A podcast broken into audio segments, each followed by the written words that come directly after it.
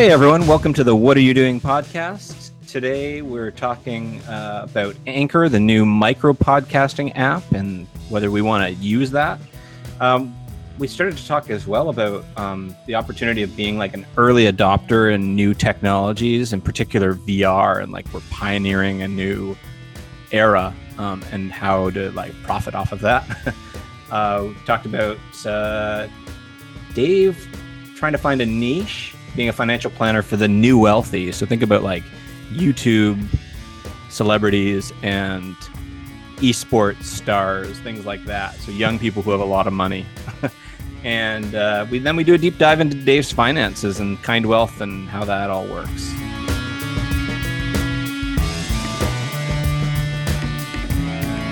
Well, you're early. Did you just give your daughter a sleeping pill or what? Yeah, just, yeah, just copious amounts of alcohol. nice, yeah. Capri got drunk today. She's such a lush. Easy drunk.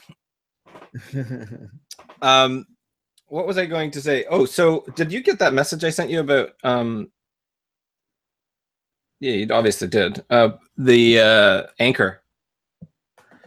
Yeah, I wanted. I didn't reply. I wanted you to tell me about it now. Okay, so it's actually pretty cool. Um, it might be worth switching. Tell me what it. Start from the beginning. You'll, yeah, Talk okay. to our listeners. Hello, hello, listeners. Um, so Anchor, I came across this.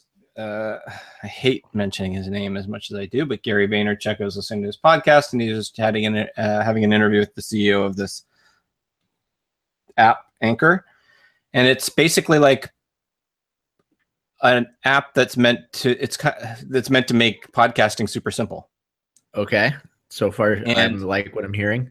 Yeah, so you basically download this app, you set up your channel, you have a whole bunch of tools to record um, your audio, right? So like you can just hold down and record yourself talking, and then there's a bunch of when you're done, you know, recording whatever it is you're saying.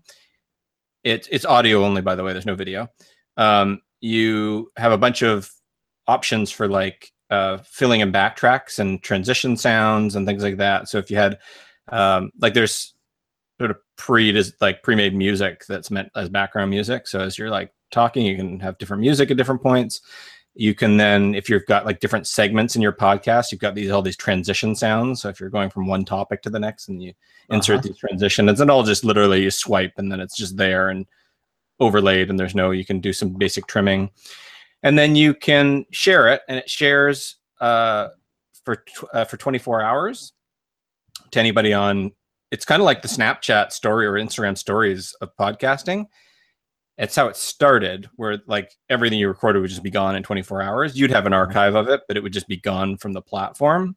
So you could like go back and see your listen to your recorded thing, but you nobody else could see it. But uh, I think not too long ago they implemented a feature where you can now turn any of these these like podcasts that are going to disappear in 24 hours into an episode. And then that now makes it permanently available and has a history. And you and it t- it, it, ties in with um, like the major RS like your RSS feed so you can actually s- stream it through any of the podcasting. Interesting. like, and podcasting sources what is so your stuff doesn't stay on anchor so no it can so it will so all your episodes will show up if you turn your what's called a segment. So this like 24 hour disappearing one is called a segment. And you can turn any number of those into one episode, or you can just turn one segment into an episode. Once you turn it into an episode, it stays permanently and you've got this record. It'll stay and live in Anchor. But if you also want to then like mm-hmm. feed it through the other podcasting I don't know mm-hmm. the terminology because you all the you do all the back end for our podcast, so I'm actually not familiar with how it all works but you yeah. can have that all happen. Well, that sounds interesting. So, is it all on the phone, or do we do it over? Would you do it over um, the computer? It's primarily the phone, but you can do. So, I'm going to add some extra details about what the benefits are. But you can. There is a link you can go to and do it on your computer as well. So you have the option of doing both. Um, and there's some other cool features. Like one of the options is So instead of you just recording your own voice note, you, there's an interview function, and you call somebody, and it records the whole conversation. So we're having a mm-hmm. conversation; it's recording the whole thing. And I don't. I've heard mixed reactions on. I don't know how good the quality is, but it takes and automatically transcribes your entire conversation. That's great. Yeah. Actually, I think this Google Hangouts does that. We could download the transcription. Oh, does it? Okay. Well, you YouTube know does it, and this is through Google YouTube Live. I didn't know YouTube did that either. If we ever get around to making a webpage, we could upload the transcript as well. I don't know how it does with like two different people's voices. Um, but anyway, that sounds really interesting. The one question I have is, do they have? Are they making? Is there like a community that they're fostering? Like you want to get Yeah. followers on Yeah. Anchor, and people are going to be there because that to me sounds like would be a big benefit if it's like you're going to get famous on Anchor or something like that. yes. That, so that's the possibility if it survives and actually gains enough traction. It's gotten a lot of like early, really positive press, and that was kind of the interview from the entrepreneurial aspect. Is like, yeah, this you know, you're, as an entrepreneur, you get like this sort of viral like, hey, all these media sort of channels pick it up and talk about how amazing this is, and you feel like, oh, God said I'm going to be the next, you know, Instagram or Facebook, and then you know, two months after that, it's crickets, and you know, then people are criticizing it, and you feel like it's kind of the emotional ups and downs. And so that's really the question: is is this thing going to gain enough critical mass? But yeah, so there's community following. You gain followers, people favorite you. There's all sorts of channel like it's the whole interface is divided by channels of top like topics, and you can see the pop the most popular podcasters. You can then go searching for people. You can also like there's a call-in feature, so people can like send directly voice notes to you and your epi- like so they're listening to your episode. You've got a button when they're listening that says call in, and they can dial in.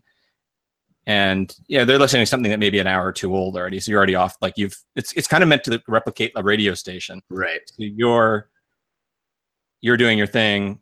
Somebody's listening to it two hours later, calls in. You'll get next time you check your app or whenever you go in and look, you'll you'll see this call in, and you have the ability to like save, record, and use that call in in your next show. So somebody calls in with a question, for instance, Mm. and you've got now got that you insert it into your next show. And you're like, okay, we're answering these questions from our users, uh, from the listeners who are calling in. Um, yeah, so you could do that back and forth with people. That's cool. That sounds really interesting. Um, I, I'm thinking of it from the point of view of, uh, so yeah, we have this podcast and we want people to know about it, and so we have to tell people about it.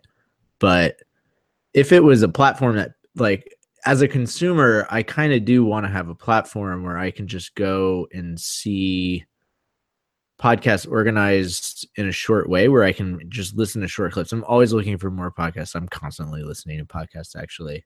Um and so I think I would use this thing, you know, I'd pop in and be like, what's going on in the entrepreneur thing? Oh, here's this guy for 15 minutes. And like the same way I would f- go to Medium and start following a writer or something. And then every once in a while, like a short article is there that I would listen to.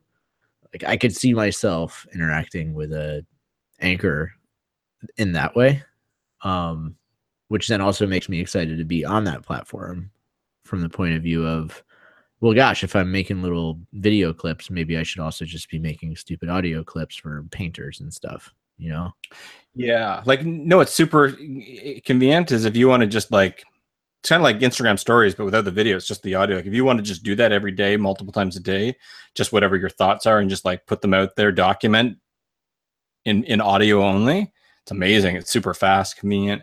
You can mm-hmm. also like so you can send people a like a web link where they can listen to the. So if they don't even they don't even get if they're if they haven't downloaded the app, you can still send them the link and they can listen to it through the internet without having to download the app, Mhm. which is really um, pretty cool. The only thing I don't know is whether there's a time limit on the length of the podcasts.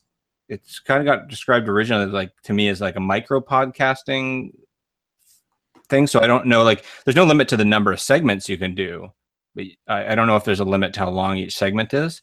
I had some constraint where like I was playing around with it, recorded something, and it, it ended me at five minutes. But I don't know if that's like insurmountable or just because of the the way that I chose to do it, there was a limit. Anyway, Um, the other thing is you can take we could take all of our existing uh, set re- recorded things and there's a way to upload existing recorded content youtube links and it'll just rip all the audio out of it and make it a, a podcast on anchor that you can then save the episode so we could like backfill all our episodes and house them on our anchor channel Interesting. Yeah, I'd, I'd be interested in that. So I'm also thinking of it at point of view, and this could be in, interesting for people to hear. So the basically the process that I do now for editing and publishing this podcast. yeah Um, and this is, you know, we didn't do a lot of research, and we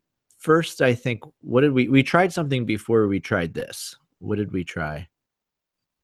uh Or maybe- before google hangouts you mean Oh no, this was the only thing we've tried, basically. Yeah. yeah and we and we liked it, so we stuck with it. So, but the so you know, I know people use Skype and there's WebEx and stuff. I, don't think I even looked or we even researched. You know, is there a podcasting platform? And I'm pretty sure it doesn't exist. Um, but what we do right now is Google Hangouts, which is actually YouTube Live. It's a weird thing. Google and YouTube. You go into YouTube actually, and then so I think this is actually YouTube Live now, but the window still says Google Hangouts. They're merging them together or something. So we come Oh, on there. We do we do video as well. That's on YouTube if someone wanted to see it.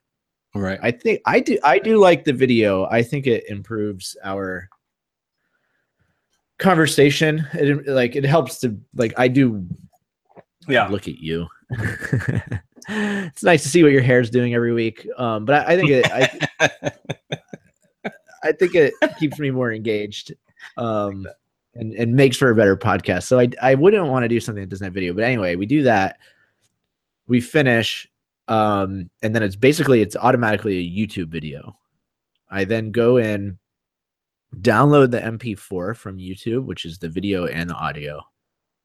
I take that into uh, VLC, which is an open source. Um, if anyone that like watches pirated movies probably uses VLC. Mhm. Um, it's just like an open source video player, but it can also do some other things. And one of the things it can do is it can split out the audio from the video. So I take it through there to just convert it to an MP3. Then I take that MP3 into Audacity, which is an open source audio editing software, which I think is like a pretty accepted one. I th- that's what it seems to be. What the only one I've heard everyone talk about. Yeah, so that's called Audacity. I think that's what everyone uses. And I'm getting pretty good with it now. I'm getting better. And I edit that.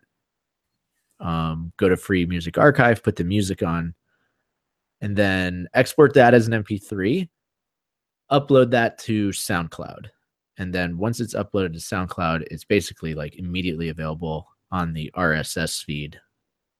And with the RSS feed then is like anyone that has a podcast player gets it. So you have to do a one time thing where you tell iTunes that your RSS feed exists. Um, so anyway, it's it's a bit of an intensive process. Uh, It's How not so bad.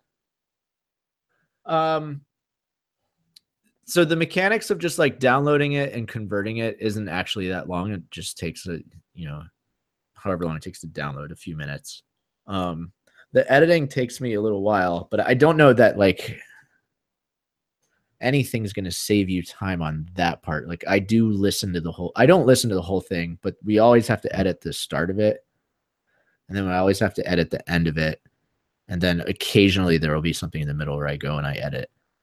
Um, but if all I'm doing is chopping off the start, putting our we record the intro at the end. Mhm.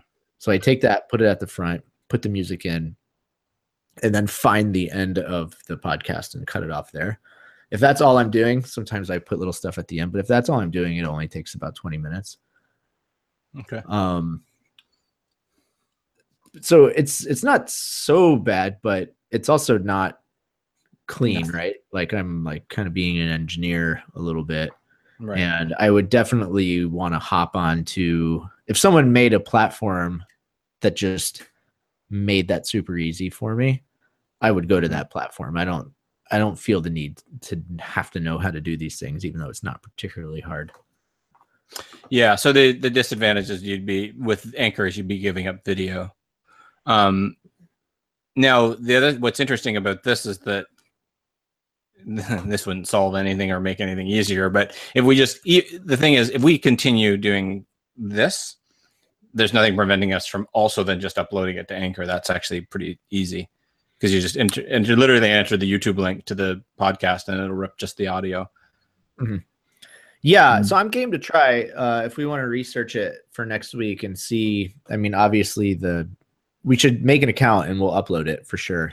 And I'm willing to try to record through there next time. Um, or if we have a guest on, maybe it's easier for a guest or something. Um, yeah, I don't know if three. I don't know if it can handle three three way calls. Okay. Well, it's I need pretty to look into interesting. I, that's a cool. yeah. I haven't highly recommend you just like download it and play with it. I like I started a channel just my own and like recorded a thing and put it up just to see what would happen.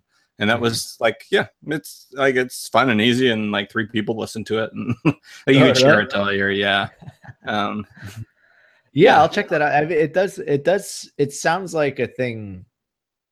Just from a macro scale of podcasts are exploding.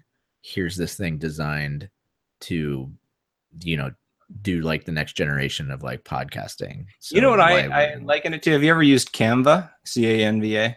Nope. So that's basically allows you to make memes and like put like fancy writing on like photos and change the backgrounds and like make a meme.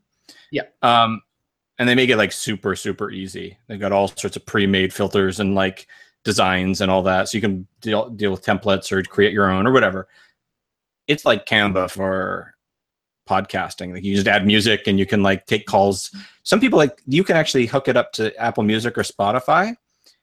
And what you can do is like actually create a radio station where you just like you decide what songs are going to play in what order and you just play those songs directly through your channel and people go to your channel and listen to the music you've like curated. Hmm. Now all that disappears in 24. You can't turn those into episodes because you don't have the licensing right to like Oh right. Yeah. but it's a but it's like for, for 24 hours your like whatever you've curated for music is just la- is there and people can go listen to your radio station and you can like and in in between songs you can like you know put your voice and people can call in and you can basically recreate a radio station it's actually pretty cool that would be fun. That'd be great. what i I'd- think would be really neat for like a call-in show you know where we like I'd love to. Yeah, I would call into the Dave for that, but- O'Leary, the Dave O'Leary morning show. What what would the name? What would the name of, of your morning show be? Like the Madhouse or something like that? What would it be? I, I i'm not that quick a thinker i need to really think about that i can't i'm not witty like you You have to say like Impact for breakfast or something Yeah, like that. right.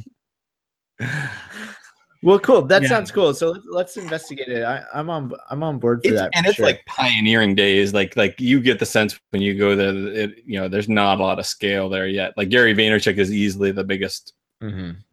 Person star on that thing yeah. by a country And, well, that's the other thing. Just generally, we've talked about in the past is like I think we both have an awareness that um everything is still in these very nascent, nascent, nascent, nascent, nascent nascent stages of like you don't even have to be the greatest. You just need to be the first, right? right I mean, sure, Facebook is a different animal and Instagram is now, but there's going to be a million of these things. And I, my hobby horse is to always talk about VR. Not that I'm doing anything with it, but I really think that I really, really think we should, I should just be getting into virtual reality and making mindless, stupid, easy to make games and just being the only person that's doing it. Right Mhm. um and like this feels like another one of those things where you don't have to be the best but if you're the first one on there and you're doing it like just jump in like don't miss the next wave you know yeah, yeah that's exactly right like so i'm curious what you think have you have you listened to and i i come back to it because i've i'm this is an area i haven't spent much time talking about but i so the only the only opinions i've consumed are, are gary vaynerchuk's on vr and audio. So he basically argues that like VR is still way too far out for it to be like a, an everyday sort of consumer based. Like for the average person to be spending any meaningful time on VR, it's probably still like twenty years out. And so he says like it's fine to be involved, but like you're still really really early, so there's no rush on that. It's like what he's sort of really really interested in is making stuff for like Amazon Echo and Alexa and voice. He's barely been with podcasting, Amazon, like any everything voice. He's like that's like in the next few years is going to just explode the way that social media exploded. Yeah, well, I, I, agree that voice would be a thing, and I've heard him rant about like making. You've uh, heard that? Yeah. What is it okay. called? Making. You can basically. There's going to be an app store where you can make apps apps for Alexa, right? I can't remember yeah. what their commands yeah. or things. So, right. Um, and that makes total sense. Definitely, that'll work. Um, I think that VR stuff though is not too early. Is still pretty imminent in the sense of I'm not thinking about making some kind of making a gaming company or making I'm not talking about doing some kind of big business to business thing. What I what I think is very very near is um someone's going to make a platform that makes building things in VR very easy and mm-hmm. accessible to someone that has a little bit of coding experience, which I do. Or even like I mean it exists today. So you see on YouTube someone's made this thing where you can sculpt in virtual reality, right? you hold on to these paddles and you can make these sculptures. And if you type in virtual reality sculpture on YouTube right now, there's a million of those videos, people making amazing sculptures. And so I, that's kind of the thing that I'm thinking about it is as soon as I'm not interested in developing any VR algorithms, but as soon as someone makes a thing mm-hmm. that makes a tool that others can use, right. I want to be the first person using that tool. Yeah. Um, because I think if you're the best virtual reality sculptor, you don't even have to be that good right now. Like, right. Really, I should probably, arguably, be spending all of my time doing that. And right. I I really do want to. That's high on my list. Is like I should really start exploring this stuff. Um, but I think those are the types of things that, like, can be lucrative fairly quickly because again it's like you're building a personal brand you're not mm-hmm. necessarily selling things you're just going to get insanely popular because you're one of the first ones yeah you just yeah or like you know i'm probably not going to invent angry birds but you could invent tetris right mm-hmm. but if you just make a fun tetris game in vr and you're the first one to do it. I, you know, I, know, I, I, don't know how it'd be, but there's things like that. Yeah. Yeah. I mean, there's just so much opportunities. It's so brand. Yeah. So, man, I agree with that broader point that like, so V, like the VR, like VR is going to make like the whole, the internet is just good. Like will look small mm-hmm. in comparison to VR, how it changes the world. Right. So, mm-hmm. I do agree. Yeah. It probably does make a lot of sense to be like, oh, I should just be focusing all my efforts on being an expert in this space. You know, or I'm noticing I've seen something equivalent is like there's I'm trying to remember the guy's name, but like blockchain, there are people who are just like becoming experts in that and like mm-hmm. building their brand around. I'm just like the only person who know like is there's not that many people who are experts in it and talking about it. And like there's I can't remember the guy's name, Don Tapscott who just like I constantly see all over LinkedIn and Facebook, like anything to do with blockchain, and it's him and it's his content and his articles mm-hmm. and his presentations, and his son is involved too. And like they've just they've just like carved out that domain. Like, oh, these are the experts. If you're talking about blockchain, you get them.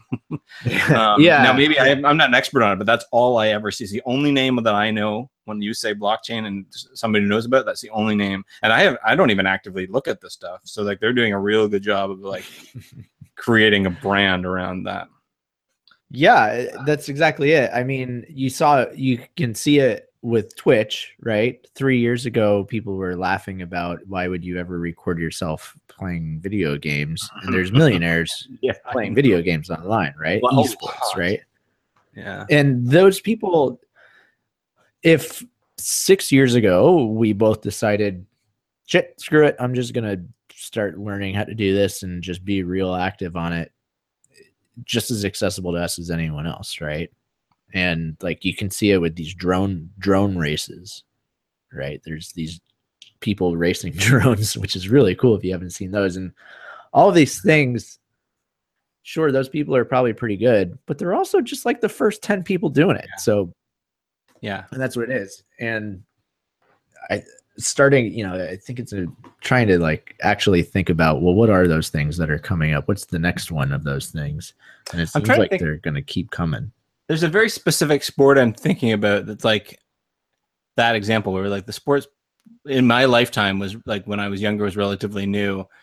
And so like the the what am I thinking of? It's so weird that I I have this very like real memory of like this sport, but I have no idea what sport I'm thinking about. Where like, yeah, like in the early days, it just there weren't that many people competing at it. So the like, well, UFC is actually a great example. UFC, that's the example I'm thinking of. Like in its early days, like not that Royce Gracie wasn't like, you know, really impressive, but like he probably just get destroyed by today's fighters Mhm. because like they just weren't disciplined. Like they were all just like each person just brought their own discipline and like that's all they fought and they didn't train in anything else. yeah it's crazy because like each other. n- now like probably me and you could beat up Royce Gracie but like back Yeah, then Oh, just yeah, we just one destroy him. Right. no, but like you know what I'm saying. And so Yeah, yeah, with esports and all these things, yeah, they're they're, they're like today's esports guys are gonna look like chumps in, in ten years from now. Mhm. So I have this secret amb- ambition to like not and it's been at the back of my mind that if I could carve out a niche with, like among so like I'm targeting young professionals, but in particular like if I could carve out a niche among like um like ultra successful like young prof like people really young kids who've struck it exceedingly rich and like be their fin- like I'm the financial planner to like the YouTube stars and the Uh-huh. esports stars. I think that'd be really cool that's because like I don't think there's anybody else, and they probably don't trust like Bob, the 55 year old, you know, with a handlebar mustache advisor who's coming to them, you know, yeah that's a really good idea Goldman Sachs, right? So yeah, I don't know how to should- do that. Well, I mean, I think we know kind of the five lines that you would say if you really wanted to do that, right? Go and find every person with over a million subscribers on YouTube and message them and tell them you That's want right. to financial be their financial guy for free or whatever, right? Right. That's like not a bad idea at all. It's a really good idea. you know, I, I've actually already experimented that. I've done that, like it just uh, like literally a couple people with some like YouTube and like some Instagram influence, and offered it, and haven't received a response. But it was literally like a handful of people, and I suspect that the response rate would be very low because like it's a bit of a weird thing, because like financial plan, like to do it, even to do it for free, means you got to sit down with somebody and tell them all your financial information. yeah. It's not like, hey, I'll just give you these T-shirts for free. yeah. Well, I'll be your T-shirt guy. yeah but you could be you could all you have to do all you have to do is find one Yeah. then you have credibility right Right. um and so like that one you could be pretty transparent like you know there's probably at least one of those guys who would just want your services just because even regardless of what they are right like you don't even have to pitch them on specifically i want to do it for esports people right Right. you just say this is what I'm about, and that's going to resonate probably with some YouTube star out there. I think so. and then once you and then once you've got one, Mhm. then now you can like credibly claim you, you know that field, and that guy's going to recommend his friends and stuff. Yeah. Yeah. Yeah, like if I were known as like, oh, this is the guy that like you go to. That's would be that'd be pretty cool. That's a really cool thing, man. Yeah. You should do that. You should just always kind of throw in a few messages to those people just while you're like not try to spend a lot of time No, I know. making marketing or even trying to sell yourself at all as that, but just out of every 20 times you reach out to someone, just Just make- make one or two of them. You know, those guys spend an hour each week just Yeah. messaging those guys. My constraint right now is they they, uh, they still have to be Canadian because I, I don't have the expertise to do it in the US right yet. Oh yeah. I mean, the truth is, if one of them said yeah, I don't know. I might just like figure it out. you know what I mean? Like, you just sort of like, yeah, I could do it, and then like, oh shit, I'm gonna just like figure this out. Sign Yeah. up for the Series Seven tomorrow and bullshit until I like get up to speed. But like conceivably, I could do that. That's true. So anyway, I'm just thinking out loud now. But That's a good idea. I, I really like that idea, man. yeah, I'm gonna Um, I'm gonna play with that. Cool. Like pursue it. Nice. Um so last episode we did my finances. Do you want to go in depth on your stuff now? Yeah, sure. I think it's uh, I think it's interesting stuff. Cool. So, um, yeah, let's see here. So let's just the intro the topic, I guess. Um right.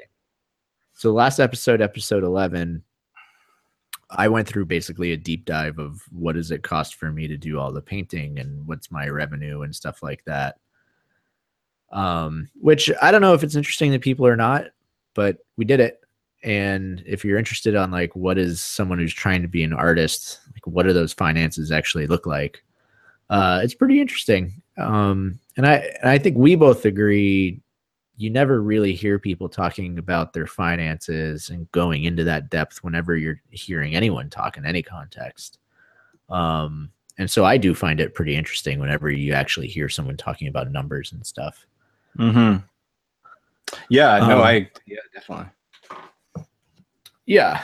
So so this episode we're gonna do Dave and hear like what is the nitty gritty, like what are the actual behind the scenes of what is like what is this model and how do you actually make money on it? Right. Yeah. Okay. So let's dive right in. Um, I'll talk about my costs first, and then sort of give an idea of the revenue side, and then you know, kind of paint that picture of what Mhm. it looks like as it kind of scales. But Why don't you just uh, describe? And so, are you going to talk about just just kind wealth? as opposed to, I guess so. yeah, I guess so. Yeah, you have your you have the job at World Oh. Vision. Yeah, yeah. I mean, I mean that's just literally like a That's- salaried job at like sixty percent of a full time salary. So Right. um, that's not. There's nothing exciting to go into there. Um, so yeah, so um, on the so kind wealth is uh, you know financial planning for um, young professionals, twenty five to forty five, and what's unique about what I'm doing, or not unique, it's just differentiated. It may be unique in Canada actually, because this is an idea I got from a US uh, planner. I think we talked about. Did we talk about this on previous podcasts? The Sophia Bera. Uh, I'm not sure. Maybe one of the lost ones. Yeah. Anyway, it's a there was a. I listened to a podcast where there was this U.S. financial planner who had started her business and was doing uh, was focusing on you know millennials, and uh, she was charging a monthly subscription fee structure for her you know for her her business, and that's that's new. Like the, this has never been up until very recently had never been done before, and she was you know experiencing a lot of success with it, and so instead of charging clients hey, I'm going to take a percentage of whatever you invest with me as my fee. Instead, you just say, I'm going to just charge you 100 bucks a month or 200 bucks a month or whatever that amount is. So, um, yeah, that's what I'm doing in a nutshell. Um, I'll describe the cost side and then sort of the revenue side, and then, yeah, how that kind of scales out. And so, Um, do you? Uh, is the other part like this? The there's the kind wealth like kind of social impact club type thing. Yeah. you talk about that as well. Yeah, I mean, I think right now what I'm looking at doing is just that's just like included if you're a, if you're a client of Kind Wealth and you want to be a part of this sort of community, then that's just included. And then I am going to try to build up, allow people who are socially conscious and really like in doing cool things kind of in the impact space to just be part of this community for without any cost. Like I'm not going to try to monetize that at all. I might, you know, later down the road, but for now, I'm just I'm thinking more and more that I'm just going to focus on I'll build clients if they want to be part of this community, then they Mhm. can. That's part of the value add of being a, a member of Kind Wealth. And then there, I will actually pursue other people who may not need financial planning, but just if they're would if they would be a valuable addition to the community because they have you know they're well connected, they're uh, you know working a really cool job, they're just an impressive person, and you know they would be beneficial to uh, you know to have them in the community. Then I I would certainly you know seek those people and and and include them. Cool. Cool. Yeah. Yeah. So um, essentially, um, my cost. The nice thing about this model is that the overhead's actually pretty low. So I'm set up to operate entirely virtually. So um, I don't have an office. I don't have any physical office space, and this is kind of atypical, I think, for um, my field. Um, so clients can do everything over teleconference. I do I, and can meet with clients and, and do meet with them at their home or work. So, but they don't need to come to my office. Most most clients, overwhelmingly, people prefer that. Oh, great! You're going to come to my house or my home or my work. That's great, or a coffee shop or wherever. Um, but I can also do it Skype, and uh, so that cuts out a huge amount of overhead. Um, Mhm. I overwhelmingly my costs are software. Um, there's a fair bit of software involved from you know like the software that allows you to create a financial plan and do very detailed financial projections.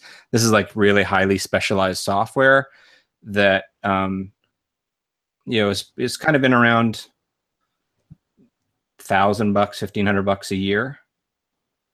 Um, it's a monthly subscription kind of model. I have, um, you know, I need to have a website. I need to have hosting. I need to have um, email, f- file storage. I need accounting software. Um, I have a cell phone. I've got uh, um, what other things do I have in here? I have to have a te- like a telephone line that I can put on my business cards. That's not just my cell phone. So like line two is something that I'm using right now for that. Really? Yeah. So they just Why give you do like. Sorry, go ahead. Why do you feel like you need another number? Is it just to keep it separate from your personal number, or you think you like need that for credibility or something? Yeah, I think I think it buys credibility. It's it's like it's a couple hundred dollars a year to have two like I, I have a toll free number. So number one, it's helpful to have a toll free number because if somebody's calling from Vancouver, I didn't realize it was toll free. well, yeah, you can. You, I have both a local and a toll free number, and both of those are like a couple hundred bucks a year. Yeah. Oh yeah. Well, the toll free makes total sense. Yeah, and it, and I think it does buy credibility that it's not just me answering my cell phone. And the other thing is, I don't think I'm that far off. This is something I want to uh, that's actually used um, relevant to this discussion. Is I do want to look at bringing on other financial planners, um, and I'm like actively looking right now. And so my one of my decisions is how do I structure that because I don't have money to pay a salary to somebody. I'm thinking about doing kind of franchise model. So I can talk a little bit about how that might work financially. Um, but for now, all I'm talking about is me and my, you know, whoever I sign up to, you know, in clients that work directly with me. Um, Mhm. So yeah, so I've got the telephone service. I've got a like a, a CRM, client relationship management tool. Um, that's kind of six, seven hundred bucks a year. Um, I've got dues to like the my industry accreditations. I pay annual dues for. So if you add up all these costs, um, I don't know how you, know, you want me to go into any more detail on these things, but um, I'm looking at kind of anywhere from, and I'm still some of them. I'm deciding if I want to like actually incur those costs or not. But I'm looking at kind of anywhere from ten to I think thirteen thousand dollars a year in costs to run my Wow. And and that doesn't. So that's not any physical space. Those are all basically like subscriptions, more or less, for services. Yeah. Yeah. So, So- software, the other big one is like I'm paying for a bookkeeper to just do Ah. my accounting. And that's going to be probably, I don't know, it's hard to estimate, but I'm kind of allocating a couple thousand bucks a year for that. And it may actually be cheaper, but I'm kind of erring on the up, on the, on the higher side. Mm-hmm. So yeah, that's. I guess if I had sat down and thought about it, I would probably have. If I really my gut instinct was I don't know, it'd probably be about five thousand dollars a year. But everything you're saying makes sense. I guess probably if I'd really sat down and thought about like what does it all entail. But it's pretty interesting because in in past in past conversations we've had, you know, you left out like I know there's like the payment processor and you have to I don't think that's a Yeah. subscription, but there's a fee on top of that. And it's Yeah. It's interesting how it's nice you can get all these services now, but now you have to like pay for every single service individually as well. Yeah, so I've got probably like 25 different services that I purchase across, you know, from DocuSign to allow electronic signatures of contracts and my CRM and, you know, these, this telephone line. And so all these extra things, Expensify and, you know, for my receipts and all that. Mhm. But I felt like that's pretty attractive. Like that's a pretty attractive cost structure. Because to be honest with you, I came from, you know, the Eden Valley Partners, which was with two of my buddies, and we'd set and that that structure, the overhead was meaningfully more. Like I'm looking at kind of like paying thirty, forty thousand dollars a year in costs. How is that different? Um, so one is what that setup is is we're actually um, providing like holding the investments for the clients. Like they come to us, we open their accounts, hold them on our books. We place trades for them. So you should buy this mutual fund, this ETF, this stock. We'll okay. We call up our service that provides it, and we they place those trades for you. So in my model, all I'm doing is providing advice, but not holding my client accounts and placing Mm. trades of the individual investments for them. I'm partnering with um, a third party, which is it's called a robo advisor, and they do all of that. They they enact the investments. Like they, if you once you've got the the ten thousand dollars in your account or the hundred thousand dollars, they take care of all the investment side, and the client pays for that separately. And do you, and so you're partnering with these robo advisors. Do you pay them at all or do they pay you at all? No. So what happens is I've structured it so that so clients sign up on it's called Wealthsimple is the robo advisor uh, that I'm using in Canada. It's the biggest one in Canada. They have there's a portal, so the client goes to Wealthsimple through my the link that I give them. They sign up, and that tells Wealthsimple that hey, this person works with me, so allow me access so that I can see their accounts and I can go in and make transfers and stuff like that. But Wealthsimple is actually managing all their investments. Um, and they get the clients get discounted pricing because they're going through me. And you know i'm dealing on you know at scale with Wealthsimple bringing lots of clients. So they give me better pricing for my clients. Um, i can actually go into their accounts see what's going on explain what's happening if they don't understand.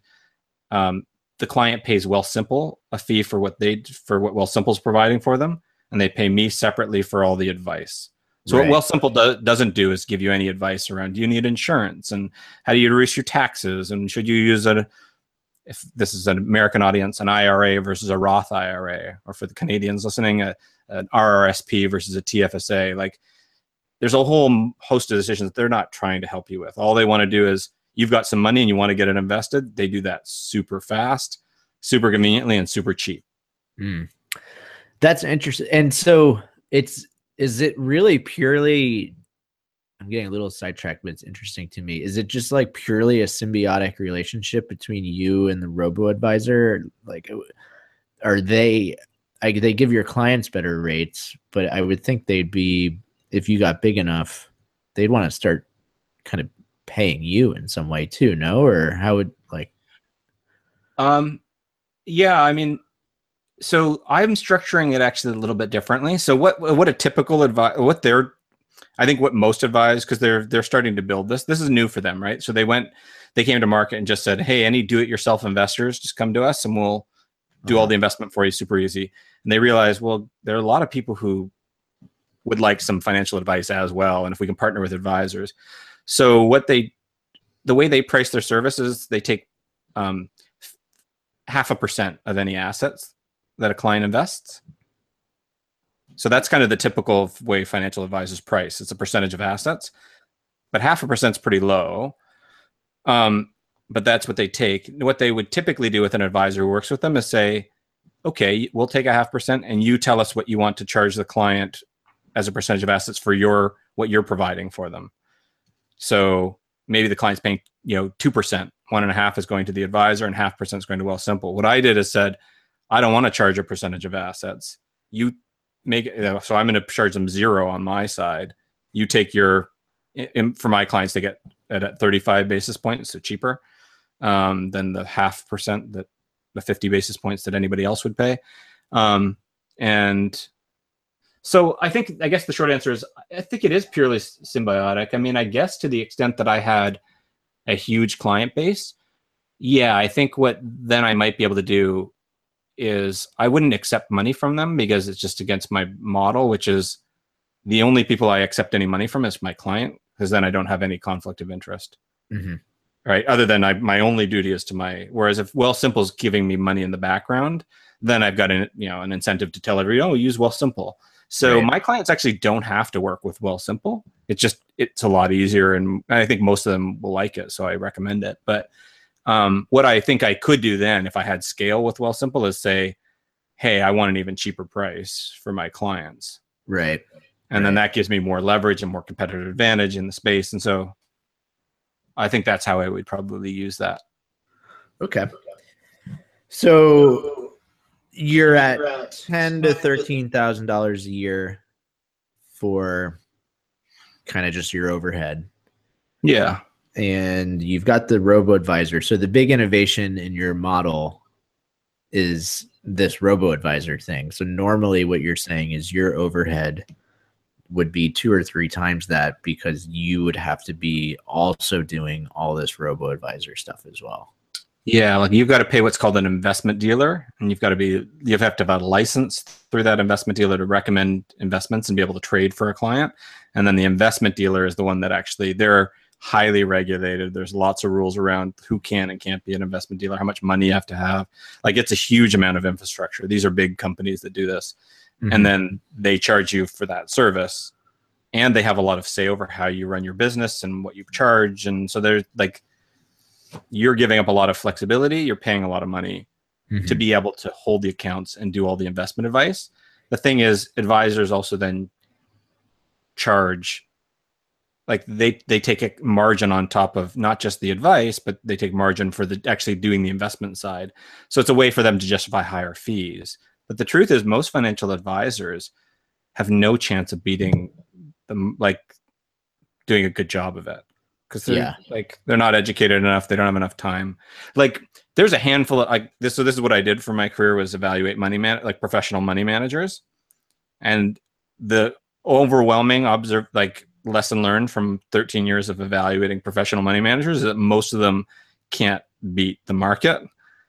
It's like a small number who can do it successfully. It's like warren buffett not john the advisor in burlington ontario who like spends 90% of his time meeting with clients and 5% of his day following the markets. Like like he stands no chance. So he's Yeah. charging all this money to like convince you that he's got hey i'm going to do a better job. No you're not. Just buy a bunch of etfs do it really cheaply and Yeah. like you're better off. So that's what the robo advisors do. Yeah, i've just sort of given up and been like hey everyone let's just acknowledge that advisors aren't going to beat the market do it robo advisors are super cheap they get you into the market at a really low cost that's what you want to do Gotcha. Okay. So the expense side, there's a lot of stuff, a lot of line items, but it's not so high, I guess. Um, No, I mean, and and compared to what it was, it's a lot lower. And and the truth is, I've actually kind of gone on the high side. I could I could probably ratchet that down to six, seven thousand, eight thousand bucks a year if I wanted to go cheap. yeah. Well, at the moment, in the volume you have right now, you could probably do without a lot of that stuff. But if you want to be ready for, That's exactly what I'm doing. Is I'm building. I like, for instance, I'm looking at a file sharing, uh, a file storage system instead of Dropbox, which I could use for free. That is like everything's encrypted, so that I can then sell the hey, we take sec- your security of data really seriously, and everything, all this file storage is encrypted. So I don't need that's a cost I don't need to bear, but I'm going to. Mm-hmm. yeah, I think that's smart. I mean, if you're you're reasonably sure you're building a company for the foreseeable future, you know, your horizon is many years. You should build it on a solid foundation now. And if that means the first year you're spending an extra ten thousand dollars on stuff that maybe your scale doesn't demand yet, it's a lot better than the headache you'll have later trying to reverse engineer that. Yeah, exactly. And what I'm going to do is like not just take on as many clients as I can. What I want to do is bring on other financial planners who work under Kind Wealth, and I'm debating like a franchise model where they they build up their own. They're responsible for sourcing and generating their own clients, so they can get help through like to the extent that Kind Wealth builds a brand and reputation and the social media presence. That'll be helpful but they drive their own clients and, and acquire them and then they just pay a percentage of their revenue to kind wealth for the website for the the Mm-hmm. whole process like there'll be like a process here's all you get all the software you get access to it um you know here's how we onboard clients and like here's the package that we deliver when they sign up and like all that's taken care of for you. Here are the business cards. So if you don't want to be an entrepreneur but you're interested in like hey i want to be a financial planner. I just want to build my own client base but not have to worry about all of the entrepreneurial stuff this is all taken care of for you. You pay a percentage of your revenue to kind wealth and That sounds really awesome. Let's actually dive into that then. So how will that work? So it sounds like there's two things. So we we've done your cost side. yeah Um the revenue so then like on the revenue side there's I guess your near term which is what are you Dave O'Leary going to be able to do personally? Yeah. Um and then I guess I'd be really interested to hear your projections on like that franchise model, which sounds really interesting. Yeah. So the franchise thing. uh, So let's start with mine. So my pricing model, and I'm going to go to market with this and test it and see what happens, because I've been going back and forth on how, what I do and how I do it, and like I'm not going to answer these questions. I'm going to just go to market and test. So it's a three tiers of pricing. There's a starter package, which is 100 bucks a month. Sorry, 75 bucks a month, and it's think of somebody who's 27, 28 out of school, single. Things are pretty simple. They just want to get pointed in the right direction and on the right track, and it's not going to be tons and tons of effort on my part, and so I can price that pretty cheaply. Um, a middle tier, which is kind of the family package, which is, hey, I'm married now, I've got a kid, I, maybe I got a company pension, maybe I'm starting a business.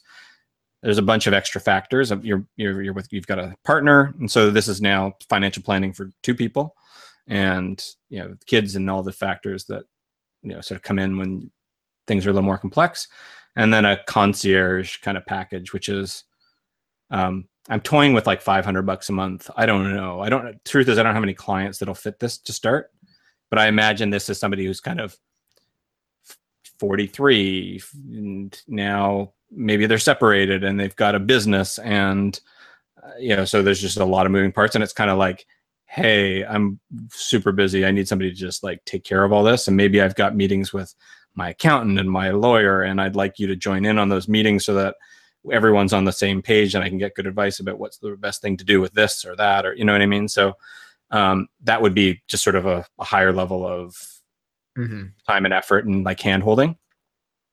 Um, and so I think the truth is my sweet spot will be that middle package. The fan, like most people when they start thinking What about were, financial, the, what were the numbers on the three tiers? so 75 bucks a month, $200 a month and $500 a month. Okay. And you think your sweet spot is that middle tier? Yeah, because that's when most people start thinking about financial planning, and it's abundantly clear you've got a lot of questions when you've you're recently married and you've got you've had a kid. Like that's kind of like oh, people realize oh, I got to start taking my finances seriously. Do I need life insurance? And I keep getting these notices about my company pension, and like they're suggest they're asking that I do something with it, but I don't even understand what they're asking. Can you look at this for me? Like it's all these types of questions. Mm-hmm. Mm-hmm. And so that works out. So let's just say, so then that adds up. That's like basically, let's just call it twenty five hundred dollars a year. Someone in that middle tier would Yeah. be paying you. So, um, and and then how many clients do you think you could really take on? So And Yeah, this is um, Dave O'Leary, I guess, first.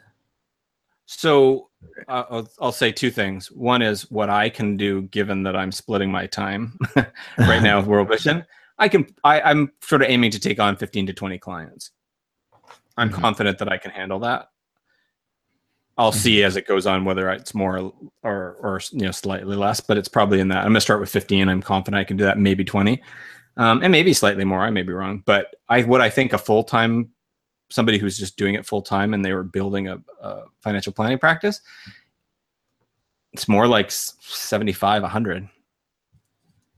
Right. Okay. So yeah. So I mean, at your state, fifteen to twenty, that's definitely not supporting your family at that. Right. No, I'm covering my my costs. Yeah. You're. Yeah. That's right. You're thirteen. and, and a little more and i'm and i'm happy and i'm happy that i can just like now have kind wealth i'm i'm also like what it's doing for me is i'm staying in the trenches of like the, like what i don't want to like i don't want to spend my entire life doing all these financial plans for like hundreds of clients but i like to do it enough that i've got my finger on i understand what's involved with financial planning the challenges the difficulties being familiar with the software so Mhm. that i'm able to effectively run this business Mhm. and so having my own sort of reasonably small client base allows me to stay on top of that yeah. and just and just cover all my costs. Yeah, so you cover your costs, you're making maybe a little bit of money. You have your other your other job that's making money. And so do you think your expense your costs would actually so if you do go to the 20 clients, do you think your actual like overhead costs would increase at all or do you think what you're paying for now is is scaled enough that you'd be able to handle that? Yeah, yeah, no, uh, nothing. I- I'd have to look at this again more closely, but I don't think anything, any of my expenses change at all with the number of clients. Where my s- expenses change is when you add other um, advisors, because now the licenses that I have for this software include more users, and you might have to pay more for those packages. But it's not dramatic, right? Like Yeah. if I'm paying, I don't know, 50 bucks a month for something, I might have to buy the $75 a month package to get 10 users instead of two, you know, like, Yeah. Yep. Um okay, so then let so you would get yourself then to let's say you do get yourself to this 20 clients a year. You're covering your costs, you're I don't know if you're sustainable in a sense um from that point of view. And so I guess that's the big question for you financially. So you have like a jumping off point there and it sounds like you've already made your decision but one way you could go is to say all right i'm going to just like amass i'm going to be dave o'leary and just amass as many clients as i can quit my other job and go that route and you're what then you just hire more financial planners under you i guess Mhm.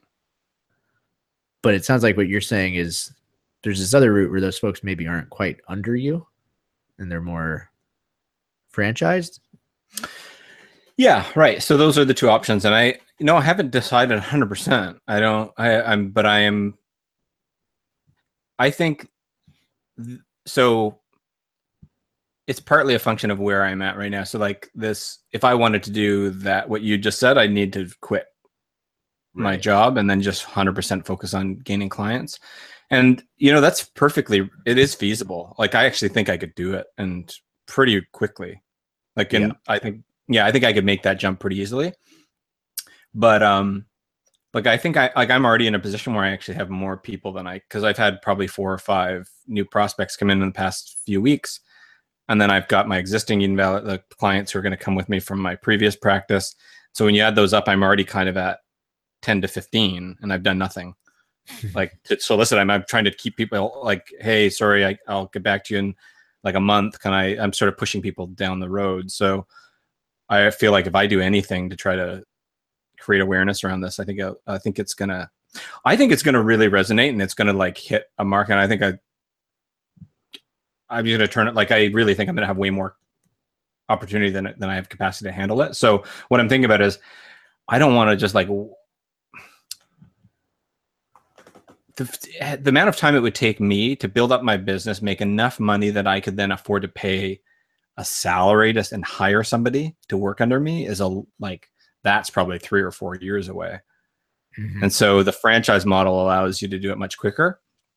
The other thing is what I like about the franchise model is I kind of feel like a salaried So imagine a scenario where you're a client of John who works for Kind Wealth.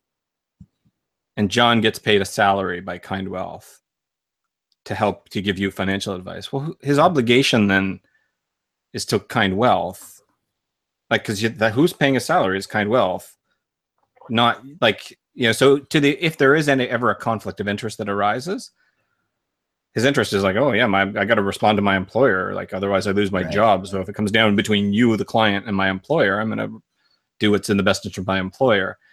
And so I think to some degree, I feel like you have to, if you're a financial planner, you should be being paid by your clients. Mhm. So, I don't how know. That's kind of what I'm thinking about right now. It makes sense to me. So what would that so what what would that model look like? So let's assume that these franchisees or whatever um are coming in and they're they're using your pricing structure, right? So you now have a, a, a full-time person who has you know he's making $2500 a year per client what do you picture would be your franchising fee or how would you structure that I mean, so it'd have to start off reasonably low because Kind Wealth won't have a, a brand recognition. Um, and then, and as I start, I'm still building out the whole process, like all the benefit, like all the actual, ta- like, so there's this un- intangible benefit of just the brand reputation. And then there's the tangible, like, hey, you've got your business cards already designed for you. We're just going to order to print them with your name on it. You've got a brand, a logo, a website. Mhm. Um, but then even the things like what's the whole process around the client engagement and the client's interaction and and making that like getting the software to all integrate mm-hmm. smoothly and so that it's a good easy workflow. I'm still building that out and what are my reports going to look like to clients? And so that's i'm still so in the early days i'm going to be able to charge less. I'm i'm thinking like in the early days i might even like bring people on where i'm charging them nothing just yeah well your first guy is is more of a partner than he is an employee right Yeah, but but I would think in the but I, kind of short term, it might be kind of ten percent. Like once I actually start charging, and then might be kind of fifteen percent, maybe twenty percent. But th- that's kind of I think the limit for what I could probably get charge. yeah that was kind of my question so in the steady state when you have this thing really going and you have 10 people with kind wealth business cards you'd be eh, taking 10% of that. Do you do you picture is there some kind of like franchising fee they're going to buy into initially? You know you're printing business cards you're getting you're you're investing in these people in some way. Um do they have to buy in? I would think so, yeah, but I, I haven't really thought the model through to that point. I'm this is what I'm thinking about now. So this is that's a good that's a good piece of um advice. Yeah, I think that makes sense. Mhm. I mean, they need to have some commitment that they just don't like. Oh, okay, well, I'll walk away tomorrow because like I just changed my mind. And I also then have to think about things like, okay, well, then we need some like kind of rules around what they can and can't do because like to the extent they're using the Kind Wealth brand, I don't want them like I need to make sure they're a hot like you know they they have a good cultural fit and values and that they are representing the brand well. Mhm. So I have to. There's a lot of logistics to think through. Yeah, you know, th- this is another interesting thing is again like this is a new thing for finance in a way, but the concept of franchising is Yeah. very mature thing, right? Like And I, just I, I, something I actually know very little about. To be honest with you, it's just surprising. I have a background in business, but I just haven't studied that particular thing. So I Yeah. do need to start researching and learning about it. yeah, like you you can go read books about McDonald's, right? Right. And- Yeah. and that because or you know I, i'm pretty sure that's how kind of like personal trainers work and crossfit works you know you you make this brand and you make sure people are following your brand but then they're also independent operators in a lot of sense Yeah. um well that's interesting so yeah that so do you have a guess at you know your overhead right now is 10 to 13k that's just you how do you think what what things in that do you think if you had 10 employees would then have to go up? Yeah, as I mentioned, it would go up, but like not dramatically. So like the financial planning software definitely is the big one where you, you know what I'm buying for like a thousand bucks a, year or twelve hundred bucks a year is is for one license. So mm-hmm. each time you buy that, you might start to get some some bulk pricing, but you're kind of looking at a thousand bucks per advisor who's brought on. Um, and a few others work that way, but I'd say maybe like 60 or 70% of those costs only go up marginally for uh, for each advisor you add on. Mm-hmm. So um, yeah, it's uh, so it, it's it's very like it's a variable cost structure, but it it's it's fairly muted, which is nice. Mm-hmm. You'd have to set up some infrastructure around uh, paying people and that type of thing, but yeah, and maybe have a receptionist of some kind once you right. Little, but yeah, it's uh yeah, and and and and then I would be looking at bringing on like you know yeah as that scales like hey somebody's in in marketing and somebody's responsible for social media and like you could mm-hmm. hire employees and but i'd only scale that to the point that it there was opportunity to pay for it and, mm-hmm. And once you get over five employees you need to factor in just like a really big debaucherous like year-end party in some kind of like casino destination area right well. yeah right really yeah to really go with the kind theme just yeah. just pure gluttony, pure excess and gluttony, just to get it a purge it out of our system so we can be good the rest of the year. yeah, there you go. You should designate a day, like pick a pick a like a random day, not an actual holiday. I did right. some day that means you know yeah. November November twelfth is is, right. is Mean Wealth Day. Right. right. Exactly. Um, you know, and so one of the things I think about with this too is like, interestingly enough, I'm not super I'm not approaching this like from a how do I make this as profitable as I can for me. What I'm I'm a little bit interested in just like it wouldn't be the end of the world if this if I scaled this and w- wasn't like even if it's if it if the if the structure were such that it'd be nice. I mean, I'm not I, I wouldn't complain if I can make it super profitable and still do things the way that I want to do it. But even if it weren't, let's say for instance the the cost structure is such and the way it scales is that you know it's not outrageously profitable, but I have now scale and capacity and brand and you're you're you've got a lot of you're working with a lot of clients. I feel like that in and of itself is valuable. It's kind of yeah, I I just feel like that that's just valuable in in terms of influence in terms of mm-hmm. Yeah, that's there'd be some other way to like benefit from that. For sure. Yeah, I mean that's kind of the whole thing about getting a following on social media. And I, yes. I I yeah, right. And, and like I listened to that financial planner podcast that you turned me on to. I listened to a few and you know, there's some of those guys. It's in all of the industries, right? You're then just like this personality that's doing this thing and you're prolific and you're make like you Dave O'Leary is you're gonna make ten thousand dollars going and speaking at some conference about right. financial planning, right. right? Like it once you're impressive enough, it's not hard to I think turn that into more. Right. That's exactly the, right. The there's a there's a joke that I'll butcher. It's like uh how do you make uh, it's like, how do you make $10 million? And it's like, well, the first million dollars is hard. But like step one of making $10 million is like step one, have $1 million. Yeah. and then like yeah. it's easy. Yeah. That's exactly. I, so I'll have to Google that and see what that's supposed to be. But it's some joke where it's like, it's super easy to make a million dollars if you already have $1 million. You can get yeah. to two really easily.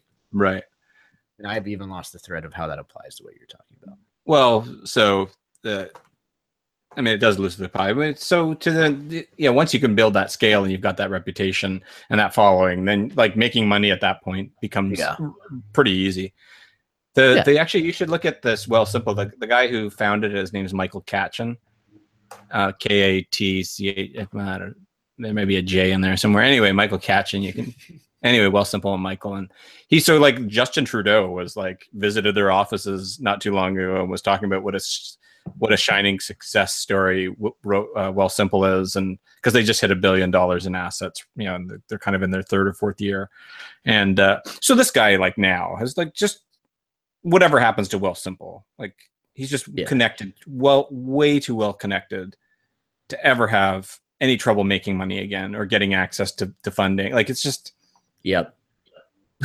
like unless he just blows his reputation Even then, he's not going to have any trouble now even then. he's yeah anyway that's interesting well, cool, man. I uh, I think this is about an hour now. Um, Mhm. no this is good but the, I really enjoyed that. Is there any? I thought that was that was really interesting. I didn't know those numbers about your finances and yeah how yeah. it work. I and I remember when we talked in our one of some of our lost episodes that maybe one day will be released. I'm impressed at like how how much clearer that all is for you now. Um Yeah. and it's interesting from the things that we were talking about then and you know this worry how do you lock people in and do you charge up front and just what would it all be it sounds like you're very i don't know if confidence the word at least at peace or like you you feel good and you might not have it right but you feel confident that you've done the diligence and it's the best strategy to start with. Yeah i mean one thing i would say is i have decided i'm going to require a 12 month commitment. Uh-huh. And then yeah but yeah I'm, no i think what i decided is i'm just i'm going to go to market and see how they respond. There's no there, i'm not going to figure this out without just testing yeah i think that's the right the right play yeah so i'm i do feel yeah very i'm very much at peace with that well that's awesome man i'm Yeah. excited for you Thanks. Yeah, it's, it's it's helpful to sort of talk this stuff out and say it out loud. You know, sometimes when you until you say it out loud, you're like, oh yeah, well that's either better or worse than I thought. Well, all right. Maybe we should wrap it up. Um, housekeeping. We're trying real hard. We've got two guests that we've just been trying to schedule and schedule. Um, I'm going to respond to those. yeah, res- respond to those notes. It, it'd be great to have them on, and especially soon because I'm about to be traveling for a couple weeks. So maybe we could bank a couple podcasts. Um, so the Where are you, know, the going, by the way? Uh, I'm going to Burkina Faso and Senegal, Dakar, Awesome. Senegal. Yeah, we have a, yeah, Burkina Faso will be interesting. I don't speak French. It's a French-speaking West African So country. Senegal. Yeah, and Senegal is also French-speaking. So there's a project in Burkina Faso, um, and then Senegal is where our other Dimagi office is. So I'll just be visiting, visiting Oh, them okay. there. Oh, okay. out. That's why. So that'll be. I'll have I'll have chaperones Right. there. I've been there before. It's a lot of fun. Awesome. That's exciting, man. Good stuff. I'm excited to hear about it. Yeah. I haven't been to either. All right. Well, until next time, buddy. Say something. No, that's it. You can just cut it off like that. You're, you're always like silent. I always expect you to say like, "All right, talk to you later." oh, okay. I'm always silent. I feel like I normally do say something. Okay. All right. We'll talk to you later. The the ending of maybe this will be our thing now because boy, the ending of our last podcast was rough. Was it? I don't know. I just didn't know what to say. I was on the spot. I felt like that was probably a good. yeah.